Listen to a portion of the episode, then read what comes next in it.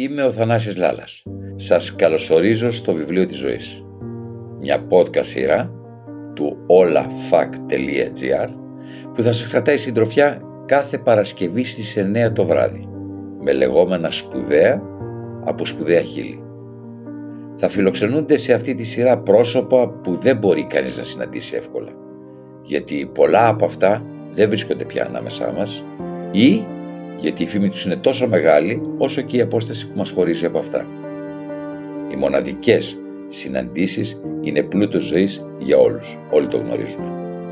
Ένας αναλαμβάνει την αποστολή να πάει να συναντήσει το σπουδαίο, αλλά το φέρνει και το μοιράζεται με όλους εσάς. Ελπίζω να απολαύσετε το επεισόδιό μας. Καλή σας ακρόαση.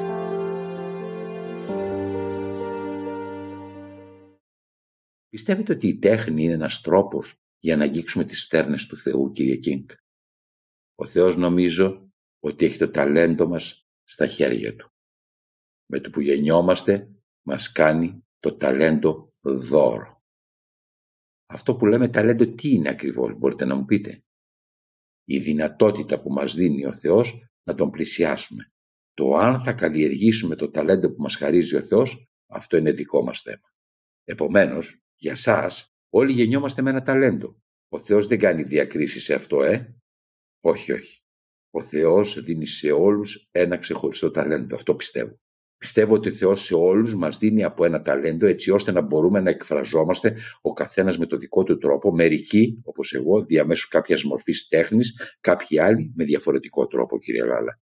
Σε όλους μας όμως έχει δοθεί η δυνατότητα να εκφράσουμε το αίσθημα που κουβαλάμε μέσα μας και να το μοιραστούμε με άλλους ανθρώπους είτε παίζοντας και τραγουδώντας μπροστά τους, είτε ζωγραφίζοντας, είτε κάνοντας οτιδήποτε άλλο που έχει σχέση με κάποια μορφή τέχνης. Αυτό θα πει κατ' εικόνα και καθομοίωση. Όλοι μας μπορούμε να βρούμε έναν τρόπο για να βγάλουμε προς τα έξω το Θεό που κρύβουμε μέσα μας. Το ταλέντο μας είναι αυτό που μας κάνει διαφορετικούς ή η ικανότητά μας να καλλιεργήσουμε το όποιο ταλέντο μας μας διαφοροποιεί από τους υπόλοιπους; Πιστεύω ότι για τον καθένα μας υπάρχει κάτι εξαιρετικό το οποίο μπορεί να κάνει. Κάτι που το κάνει καλύτερα από ότι οι άλλοι, ό,τι και αν είναι αυτό. Ας πούμε, οι άλλοι λένε ότι εγώ είμαι καλός κιθαρίστας. Αυτό τι σημαίνει; Τι σημαίνει κύριε Λάλα; Ότι παίζω καλύτερα από άλλους ανθρώπους κιθάρα. Άλλοι πάλι τραγουδάνε και όταν τους ακούω έχω την αίσθηση ότι τραγουδάνε καλύτερα από κάποιους άλλους. Η διαφορετικότητά μας όμως, που είναι το όποιο ταλέντο μας, μπορεί να φανεί μόνο αν σπουδάσουμε και μάθουμε να κάνουμε καλά αυτό στο οποίο είναι η έφεσή μας. Αν δεν καλλιεργήσουμε το ταλέντο μας, χάνουμε και τη δυνατότητά μας να ξεχωρίσουμε, να δηλώσουμε τη διαφορετικότητά μας. Γινόμαστε ένας μέσα σε χιλιάδες όμοιους που δεν κατάφεραν να φτάσουν στο ύψος του δώρου που τους έκανε ο Θεός. Γενικά, αυτό πιστεύω ότι συμβαίνει με όλους. Πηγαίνουμε στο σχολείο για να μάθουμε πώς πρέπει να κάνουμε καλύτερα αυτό το οποίο ήδη ξέρουμε να κάνουμε όχι τόσο καλά. Εσείς πήγατε σχολείο; Βεβαίως. Πιστεύω ότι το σχολείο είναι ένας από τους βασικότερους παράγοντες που μπορούν να ασκήσουν την επιρροή που πρέπει στη ζωή ενός ανθρώπου. Είναι κάτι που εμείς οι άνθρωποι το έχουμε μεγάλη ανάγκη και ίσως σήμερα να μας είναι ακόμα πιο απαραίτητο από ό,τι πριν από καταβολή κόσμου για να μάθει κάτι ο άνθρωπος είχε ανάγκη να προσφύγει σε κάποιον που μπορούσε να του το δείξει. Ή για να λύσει ένα πρόβλημα ζητούσε πάντα τη βοήθεια κάποιου που μπορούσε να τον βοηθήσει να βρει τη λύση του προβλήματος. Για παράδειγμα, έχει κάποιος ταλέντο στο να καλλιεργεί τη γη. Αν έρθει κάποιος και του ζητήσει τη βοήθειά του για να το μάθει και αυτός, δείχνοντάς του ο άλλος ουσιαστικά μοιράζεται το ταλέντο του με έναν άνθρωπο και τον βοηθάει να μάθει και να γίνει καλύτερος σε αυτό που κάνει. Αυτόν τον ρόλο παίζει και το σχολείο. Ναι, θεωρώ ότι είναι ένας θεσμός χωρίς τον οποίο η ανθρωπότητα δύσκολα θα μπορούσε να επιβιώσει, κύριε Λάλα. Για σας, ποιος είναι ο καλός δάσκαλος, κύριε Κίνγκ. Επειδή με ρωτάτε προσωπικά, κύριε Λάλα, θα σας πω ότι για μένα καλός δάσκαλος υπήρξε ο κύριος Λούθερ A. Τζένσον. Είναι ένας άνθρωπος 97 ετών σήμερα, που σας μιλώ, ο οποίος την εποχή όπου πήγαινα στο σχολείο μου έμαθε πάρα πολλά πράγματα. Είναι 97 ετών. Ναι, ναι, για να είμαι εγώ 73 τώρα που σας μιλάω και για να τον είχα δάσκαλο καταλαβαίνετε ότι κάπου τόσο πρέπει να είναι. Υπάρχουν βέβαια και περιπτώσεις δασκάλων όπου η ηλικία δεν παίζει καθόλου ρόλο, γιατί παρότι ο δάσκαλος είναι νεότερος από το μαθητή, οι γνώσεις που έχει αποκτήσει του επιτρέπουν να μπορεί να παίξει το ρόλο του δασκάλου. Είναι και αυτό ένα ταλέντο με το οποίο γεννιόμαστε και στην πορεία το καλλιεργούμε. Βέβαια ο χρόνος είναι η απόδειξη της γνώσης για το δάσκαλο, γι' αυτό και ο χρόνος είναι πάντα υπέρ του δασκάλου. Εσείς υπήρξατε καλός μαθητής; Εγώ μικρός ήμουνα χοντροκέφαλος. Έτσι λέγανε όλοι γύρω. Η κοπελιά μου λέει ότι και σήμερα δεν έχω αλλάξει. Είμαι ένας αδιόρθωτος χοντροκέφαλος που δεν μπορεί να συγκεντρωθεί εύκολα σε αυτό που του λένε. Αυτό είναι το πρόβλημά μου αν θέλετε. Η έλλειψη προσοχής. Προσέχω μόνο ότι μου αποσπά την προσοχή. Πιστεύετε ότι η προσοχή κύριε Κίνγκ κάνει και τον καλό μαθητή; Μπα, μην το λέτε αυτό. Η κοπελιά μου μάλλον με θεωρεί καλό μαθητή, σε πράγματα όμως που εκείνη δεν εγκρίνει και τόσο. Και αυτό την ενοχλεί. Όπως, τι πράγματα. Είμαι πολύ καλός μαθητής σε ό,τι πιο βλαβερό για το μυαλό και πιο υγιεινό για την ψυχή. Θέλετε να μου πείτε τι θυμάστε από τον κύριο Έιτζερσον, τον δάσκαλό σας; Κοιτάξτε, εγώ στο σχολείο γενικά δεν μάθαινα εύκολα μάθαινα με πολύ πιο αργούς ρυθμούς από ότι οι φίλοι μου και οι συμμαθητές μου. Μερικοί από αυτούς ήταν πραγματικά πολύ καλοί σε ό,τι και αν έκαναν. Εγώ δεν ήμουν έτσι, κύριε Λάλα. Δεν υπήρξα ποτέ άριστος μαθητής. Ωστόσο, ο δάσκαλός μου, ο κύριος Έιτσενσον, είχε πιστέψει πάρα πολύ σε μένα. Αυτά που μας δίδασκε εκείνος μου φαίνονταν πολύ πιο εύκολο να τα καταλάβω. Κάθε φορά που μας μιλούσε, προσπαθώντας να μας εξηγήσει πράγματα που συνέβαιναν στον κόσμο, στον κόσμο γύρω μας, είχα την αίσθηση ότι απευθυνόταν μόνο σε μένα και ότι μιλούσε πολύ πιο ξεκάθαρα και κατανοητά από οποιονδήποτε άλλον στη ζωή μου. Δεν ξέρω γιατί, αλλά αυτόν τον δάσκαλο τον πίστευα περισσότερο από οποιονδήποτε άλλον άνθρωπο στη ζωή μου. Αυτό με βοήθησε να σκεφτώ ότι το πόσο καλός μαθητής είσαι έχει να κάνει με την πίστη του μαθητή στο δάσκαλό του. Σήμερα τον ευγνωμόνω αυτόν τον άνθρωπο και για όσα μου έμαθε για τον κόσμο τότε και για όσα προέβλεψε ότι θα συνέβαιναν στην πορεία της ζωής μου. Όσο μεγαλώνω, τόσο περισσότερο διαπιστώνω ότι πολλά από αυτά που είχε πει αυτός ο άνθρωπος συνέβησαν όπως ακριβώς τα είχε προβλέψει. Για μένα αυτός ο άνθρωπος υπήρξε προφήτης, είτε θέλετε να το πιστέψετε είτε όχι, κύριε Λάλα. Μα τελικώς μαθαίνουμε πιο εύκολα ό,τι θέλουμε να μάθουμε; Μα έτσι δεν συμβαίνει με όλους μας. Έτσι νομίζω ότι συμβαίνει. Ό,τι μας ενδιαφέρει το μαθαίνουμε πάντα πιο εύκολα. Βέβαια, ο ρόλος του καλού δασκάλου είναι να μας δώσει τα ερεθίσματα να ενδιαφερθούμε για ακόμα περισσότερα πράγματα από αυτά στα οποία έχουμε έτσι κι αλλιώς έφεση και θέλουμε να ασχοληθούμε. Αν για παράδειγμα, εγώ θέλω να ασχοληθώ με το τραγούδι και είμαι ήδη καλός σε αυτό. Ο καλός δάσκαλος θα με παροτρύνει να μάθω και ένα όργανο. Ο καλός δάσκαλος δεν θα με μάθει να είμαι απλός σωστός άντρας, θα με μάθει να είμαι και σωστός gentleman, ένας άνθρωπος δηλαδή που δεν νοιάζεται μόνο για τον εαυτό του, αλλά και για τους άλλους γύρω του και ιδιαίτερα για τις γυναίκες. Δεν μπορεί, ας πούμε, να κάθεσαι κάπου να μπει μια κυρία και να μην της προσφέρεις τη θέση σου. Ένα σωστός gentleman θα δώσει αμέσως τη θέση του στην κυρία. Τέτοια μικροπράγματα μου έμαθε ο κύριος Έιτσερσον, λέγοντάς μου ότι μπορούν να προσφέρουν χαρά στους άλλους. Προσφέροντας όμως χαρά και ευτυχία στους άλλους, ουσιαστικά κύριε Λάλα είναι σαν να προσφέρεις τον εαυτό σου, γιατί αυτά τα πράγματα έχουν την ιδιότητα να επιστρέφουν εκεί από όπου πηγάζουν. Ακούτε το βιβλίο της ζωής με το Θανάση Λάλα.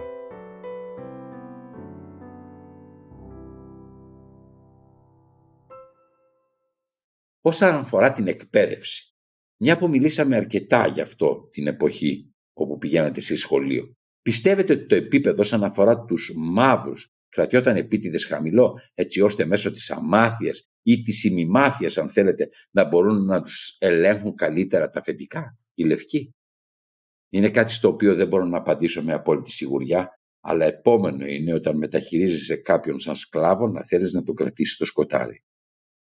Αυτό συνέβη και με τους μαύρους.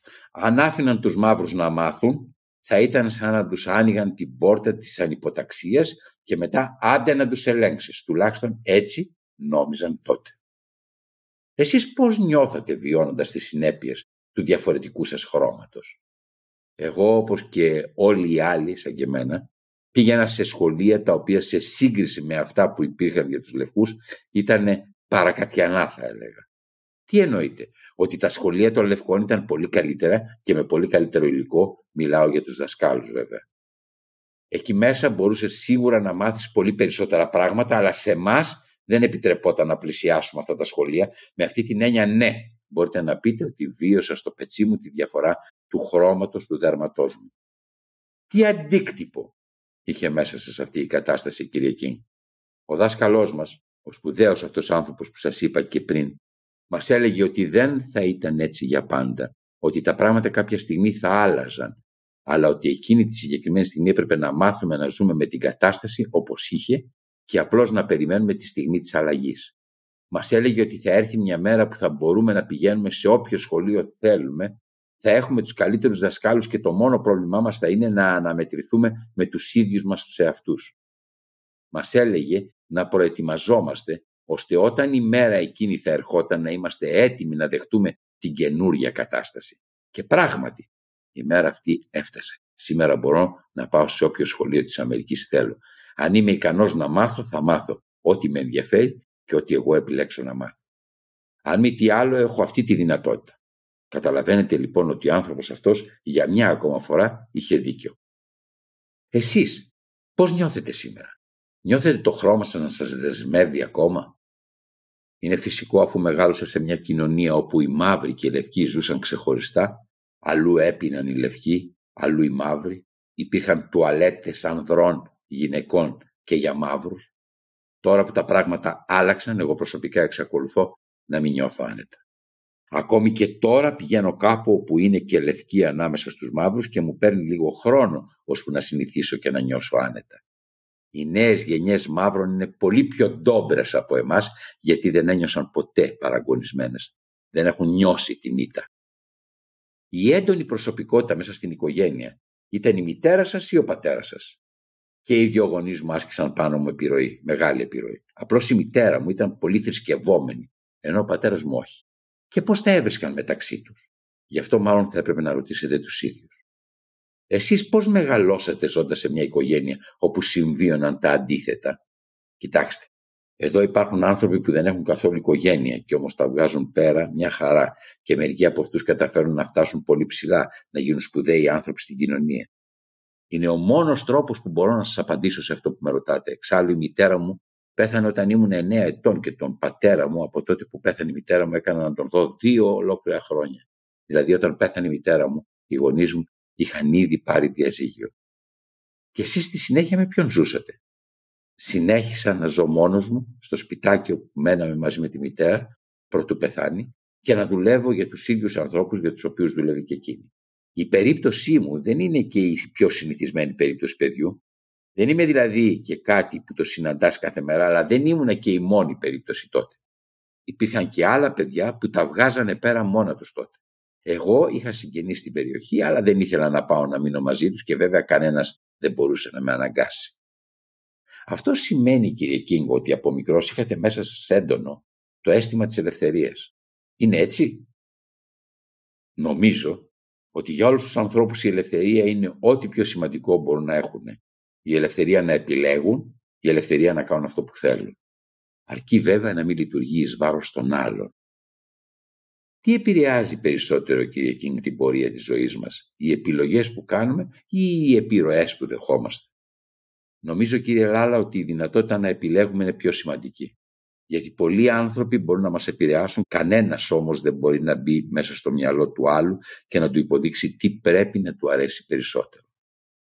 Υπήρχαν άνθρωποι στους οποίους θέλατε να μοιάσετε όταν ήσασταν μικρός ή μικρότερος; Ναι, και είναι τόση πολύ αλήθεια.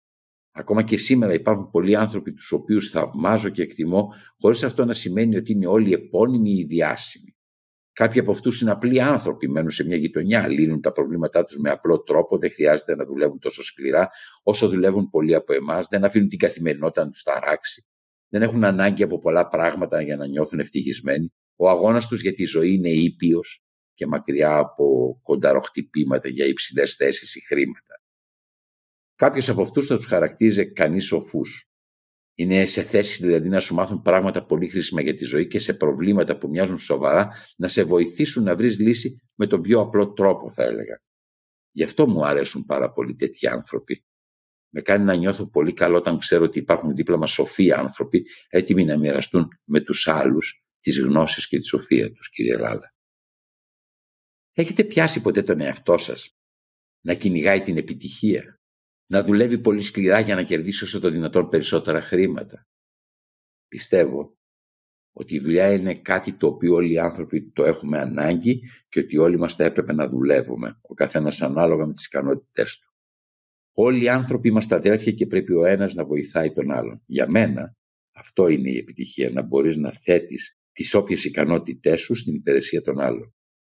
Σήμερα ο κόσμος έχει μικρύνει κύριε Λάλα. Δεν είναι όσο μεγάλος ήταν άλλοτε. Σήμερα όλοι, λίγο πολύ, γνωριζόμαστε μεταξύ μας. Έχει ανοίξει ο κύκλος των ανθρώπων που γνωρίζει ο καθένας από εμάς. Ξέρουμε περισσότερα πράγματα για τους ανθρώπους από αυτά που γνωρίζαμε παλιότερα. Ακόμα και τώρα όμως κάπου θα υπάρχουν κάποιοι άνθρωποι οι οποίοι δεν είναι σε θέση να προχωρήσουν μπροστά, να εξελιχθούν όσο οι άλλοι. Άρα εμείς που μπορούμε να δουλέψουμε εμείς που θέλουμε να δουλέψουμε πρέπει να παράγουμε αγαθά που να μπορούμε να τα μοιραζόμαστε και με τους άλλους.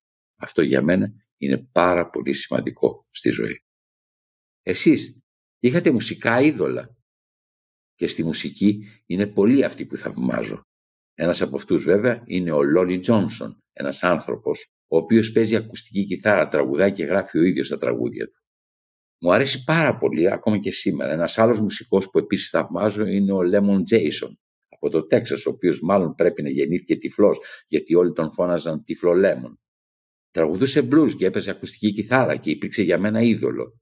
Θαύμαζα επίσης πολύ έναν κιθαρίστα της jazz, τον Charlie Christine, έναν άλλον Γάλλο επίσης κιθαρίστα της jazz, ονόματι Jungle Ryan Hart και τέλος έναν ταξανό, τον Walker, που έπαιζε ηλεκτρική κιθάρα και παράλληλα τραγουδούσε και μπλουζ. Όλους αυτούς τους ανθρώπους τους έκλεισα στην καρδιά και στο μυαλό μου και τους έχω εκεί ακόμα και σήμερα. Όπου και να πάω, έχω μαζί μου τις κασέτες τους και τις ακούω. Βέβαια δεν είναι η μόνη μουσική που έχω θαυμάσει, είναι όμως πέντε από τους ανθρώπους οι οποίοι μουσικά με επηρέασαν περισσότερα. Γενικά, θεωρείται χρήσιμο το να έχουν οι άνθρωποι είδωλα στη ζωή τους; Ναι, ναι, το λέω ανεπιφύλακτα. Νομίζω ότι όλοι μας κάποια στιγμή έχουμε είδωλα. Απλώς τυχαίνει κάποιες φορές να επιλέγουμε ανθρώπους οι οποίοι κάνουν πράγματα που η κοινωνία δεν τα εγκρίνει. Είναι κάτι που το συναντά συχνά στους νέους ανθρώπους που θαυμάζουν άτομα που η κοινωνία δεν τα θεωρεί ούτε επιτυχημένα ούτε δημοφιλή, από την άποψη ότι δεν αξιολογεί θετικά το έργο το οποίο παράγουν. Κανένας δεν μπορεί να απαγορεύσει στον άλλον να θέλει να μοιάσει σε κάποιον. Απλώς Ας ελπίσουμε ότι οι άνθρωποι που επιλέγουμε να θαυμάζουμε στη ζωή μας είναι άνθρωποι αποδεκτοί κάθε φορά από την κοινωνία μέσα στην οποία ζούμε, κύριε Ελλάδα. Πιστεύετε ότι ήταν γραφτό να γίνετε μουσικός; Αυτή δηλαδή ήταν η μοίρα σας, τίποτε άλλο.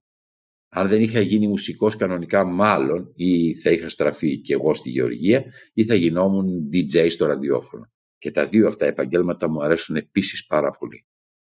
Θυμάστε την πρώτη φορά που παίξατε μπροστά σε κοινό; Και βέβαια, τη θυμάμαι. Τι λέτε εσείς να μην τη θυμάμαι; Πώς θα μπορούσα να ξεχάσω μια εμπειρία που μου είχε προκαλέσει τρόμο; Γιατί τρόμο, επειδή δεν μου είχε ξανατύχει ποτέ να βρεθώ μπροστά σε τόσους ανθρώπους, οι οποίοι με κοίταζαν περιμένοντας από μένα να παίξω. Φοβόμουν μήπως κάνω λάθη, ήθελα πολύ να τους αρέσω. Γι' αυτό είχα τρομοκρατηθεί. Μόλις όμως άκουσα την κιθάρα, τις πρώτες νότες, άρχισα να παίζω. Ένιωσα ότι θα τα κατάφερνα. Το θέμα ήταν να μην με πετάξουν από τη σκηνή την πρώτη φορά. Από εκεί και πέρα ήμουν σίγουρος ότι στο μέλλον θα ήταν πολύ πιο εύκολα τα πράγματα. Γιατί αρχικά σας φόβησε η ιδέα του κόσμου; Κοιτάξτε, Εκείνη τη φορά δεν είναι ότι φοβόμουν συγκεκριμένα μήπως κάνω λάθος. Ήταν αόριστος ο φόβος μου. Δεν ξέρω τι ακριβώς φοβόμουν, για να είμαι ειλικρινής. Απλώς το να βρίσκομαι στη σκηνή και να νιώθω όλα εκείνα τα βλέμματα στραμμένα επάνω μου, περιμένοντας από μένα να κάνω πράγματα τα οποία δεν ήμουν ακόμα σίγουρος ότι μπορούσα να κάνω, με έκανε να νιώθω ένα απροσδιόριστο φόβο. Υπέθεσα ότι αυτό που περίμενα ήταν μάλλον το να παίξω καλά. Από εκεί και πέρα εγώ έκανα το καλύτερο που μπορούσα. Φοβόμαστε πάντα όταν υπολογίζουμε τις διαθέσεις των άλλων. Δεν ξέρω αν το έχετε σκεφτεί. Από τότε κατάλαβα ότι δεν έχει σημασία κύριε Λάλα τι θέλουν οι άλλοι. Σημασία έχει τι θέλουμε εμείς. Ποτέ δεν προσπάθησα λοιπόν να κολακέψω τον κόσμο. Το μόνο που προσπαθούσα πάντα ήταν να δώσω τον καλύτερό μου εαυτό. Ακούτε Το βιβλίο της ζωής με το Θανάση Λάλα.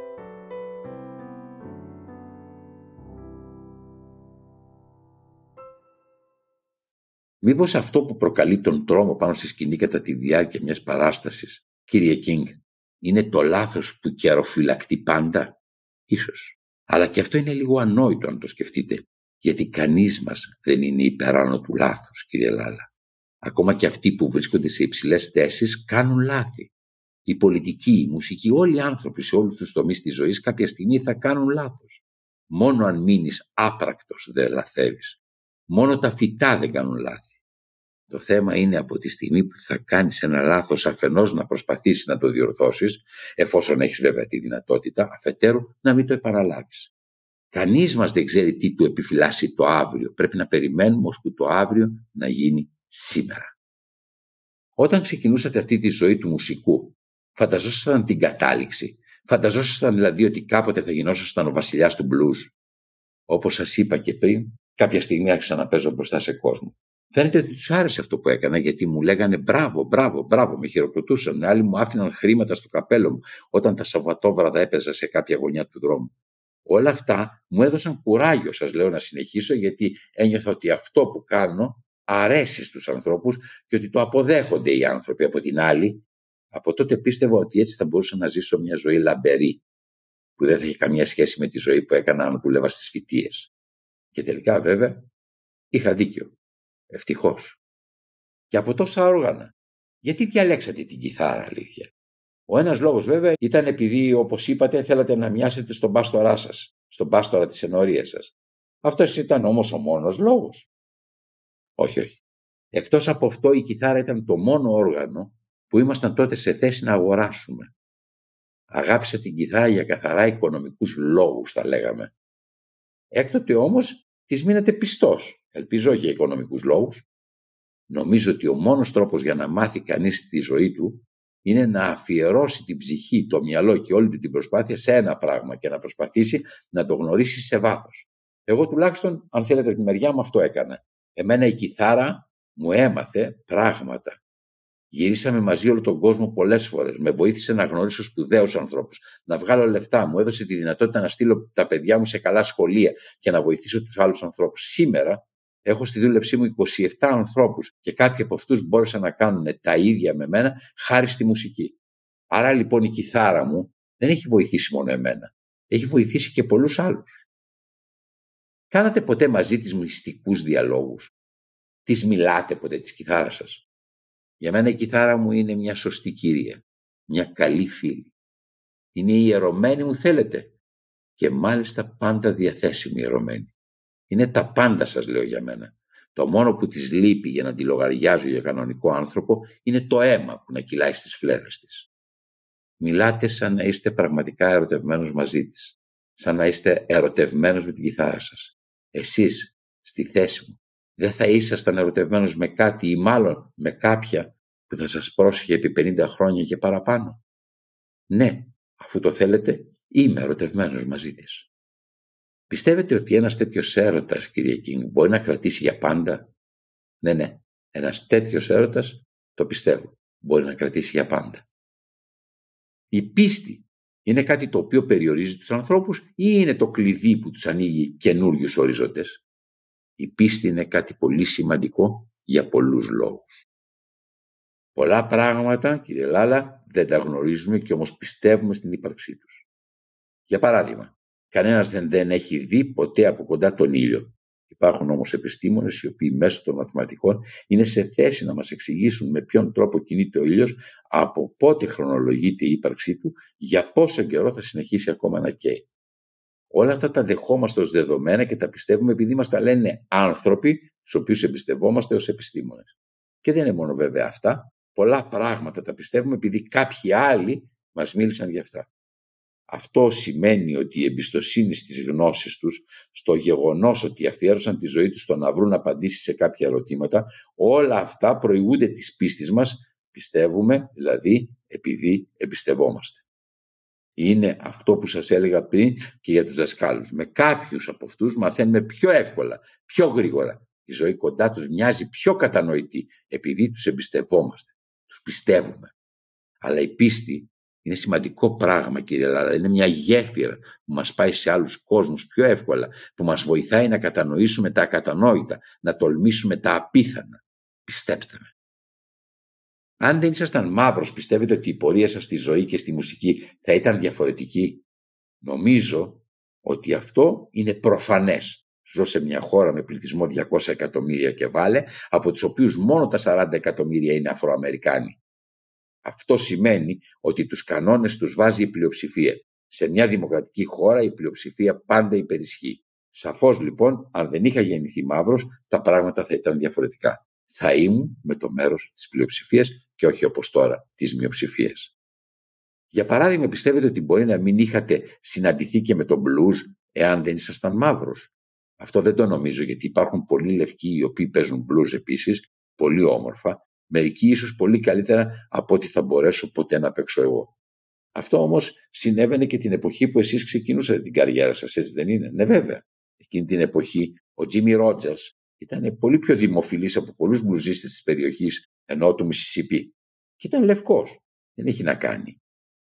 Πιστεύετε ότι γενικότερα η δυσκολία ή ο πόνος μπορεί να κάνει έναν άνθρωπο πιο δημιουργικό; Κοιτάξτε, η κολακία πάντα κάνει τον άνθρωπο να νιώθει καλύτερα όποιο επάγγελμα και αν κάνει με ό,τι και αν ασχολείται στη ζωή του. Τον ανεβάζει, τον κάνει να νιώθεις σπουδαίος. Μερικές φορές όμως με το να ασκήσεις κριτική σε έναν άνθρωπο του κάνεις πολύ μεγαλύτερο καλό γιατί έτσι του υπενθυμίζεις πράγματα που μπορεί να ξεχνάει ή να μην τα γνωρίζει καν. Πολλοί, κύριε Κίνγκ, λένε ότι ένα από τα καλύτερα τραγούδια σας το γράψατε σε μια εποχή που έχοντας πάρει διαζύγιο από τη γυναίκα σας βιώνατε τι σημαίνει πόνος. Είναι αλήθεια.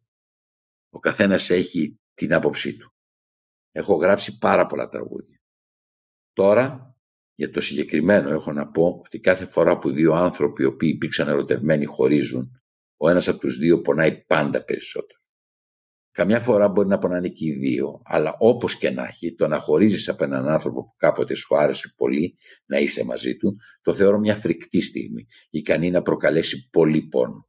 Και έχω γράψει αρκετά τραγούδια γύρω από αυτό, όπως έχω γράψει και για τις στιγμές που δύο άνθρωποι συναντιόνται και ενώνονται στη ζωή.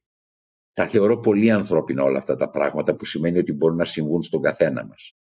Πιστεύω ότι αυτός είναι και ο λόγος που οι άνθρωποι γράφουν βιβλία, ζωγραφίζουν ή τραγουδάνε για να μπορούν να μοιράζονται τις σκέψεις τους με άλλους ανθρώπους.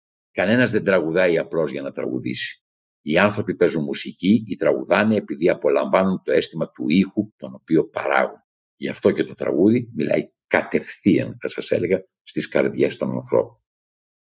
Δεν υπάρχουν, κύριε Κίνγκ, δηλαδή είδη μουσικής που να κατευθύνονται περισσότερο στο μυαλό παρά στην ψυχή που να είναι αποτέλεσμα μιας περισσότερο λογικής διεργασίας; Εγώ ξέρετε δεν τέλειωσα ούτε γυμνάσιο, ούτε κολέγιο και δεν νιώθω ικανός να απαντήσω σε τέτοιου είδους ερωτήσεις. Μάλλον θα πρέπει να ρωτήσετε έναν καθηγητή μουσικολογίας. Ένα πράγμα όμως που έμαθα δουλεύοντας ο disc jockey είναι ότι όταν κάποιος με ρωτάει κάτι και δεν ξέρω να το απαντήσω να μην διστάζω να πω δεν ξέρω. Στην ερώτησή σας λοιπόν δεν ξέρω να απαντήσω. Στη συγκεκριμένη ερώτηση δεν ξέρω. Υπάρχουν για εσάς άνθρωποι οι οποίοι προκάλεσαν επανάσταση στη μουσική; Ε, ναι βέβαια. Και είναι πάρα πολλοί επίσης αυτοί οι άνθρωποι. Ένας από αυτούς είναι ο Τσάρλι Πάρκερ. Υπάρχει αφιβολία. Ήταν βαθιά αληθινός, καλλιτέχνης. Σας απασχολεί το πώς θα παραμείνετε νέος, ενώ σε σχέση πάντα με τη μουσική σας; Σας ενδιαφέρει δηλαδή η ανανέωσή σας μουσικά; Όχι. Εγώ θέλω να συνεχίσω να κάνω ό,τι κάνω όσο καλύτερα μπορώ, ελπίζοντας ότι θα αρέσει στους άλλους. Είναι κάτι που γίνεται εδώ και 50 χρόνια περίπου, ίσως και παραπάνω. Και ξέρω ότι μπορεί να έρθει μια στιγμή που οι άνθρωποι θα πούν αρκετά ως εδώ και θα σταματήσουν να έρχονται στις συναυλίες μου, να αγοράζουν τα CD μου, θα σταματήσουν να με στηρίζουν. Όταν έρθει εκείνη η ώρα, θέλω να μπορέσω να σταθώ υπερήφανος και με αξιοπρέπεια να στραφώ σε κάτι άλλο. Μου φαίνεστε τώρα λίγο μελαγχολικός. Μελαγχολήσετε. Είστε μελαγχολικός τώρα. Είμαι πάρα πολύ μελαγχολικός ώρες ώρες. Για να μην πω ότι είμαι διαρκώς μελαγχολικός κύριε Λάλα. Ξέρετε εγώ μοιάζω με μια παλιά διαφήμιση της εταιρείας Hertz, εταιρεία ενοικιάσεως αυτοκινήτων, που έλεγε είμαστε το νούμερο ένα. Όταν έχεις φτάσει στα 73 σου και έχεις γύρω σου μόνο ανθρώπους που σου πλέκουν το εγκόμιο, πρέπει να προσέχεις πάρα πολύ για να μην πάρουν τα μυαλά σου αέρα. Ξέρετε τι σημαίνει να σου φουσκώνουν τα μυαλά; Όλη μέρα εσύ δεν πρέπει να κάνεις τίποτε άλλο παρά μόνο τρυπούλες. Να φεύγει ο αέρας από το μυαλό σου, να ελαφρύνεις πάλι και έτσι να αντέχεις τη ζωή πάλι. Γιατί κανένας στη ζωή δεν είναι τίποτε πιο πολύ, τίποτα μεγαλύτερο από ότι η γύρω ό,τι και αν κάνει, κύριε Λάλα. Σας ευχαριστώ πολύ, κύριε Κίνγκ. Και εγώ, κύριε Λάλα. Αυτό ήταν. Ευχαριστώ πολύ που ήσασταν μαζί μας και σε αυτό το επεισόδιο. Ανανεώνουμε το ραντεβού μας την επόμενη Παρασκευή στις 9 το βράδυ ακριβώς. Η σειρά «Το βιβλίο της ζωής» είναι διαθέσιμη σε όλες τις δημοφιλείς πλατφόρμες podcast καθώς και στο olafac.gr Και μην ξεχνάτε κυρίες και κύριοι, η ανάσα μας είναι η ζωή μας. Θανάσης Λάλας.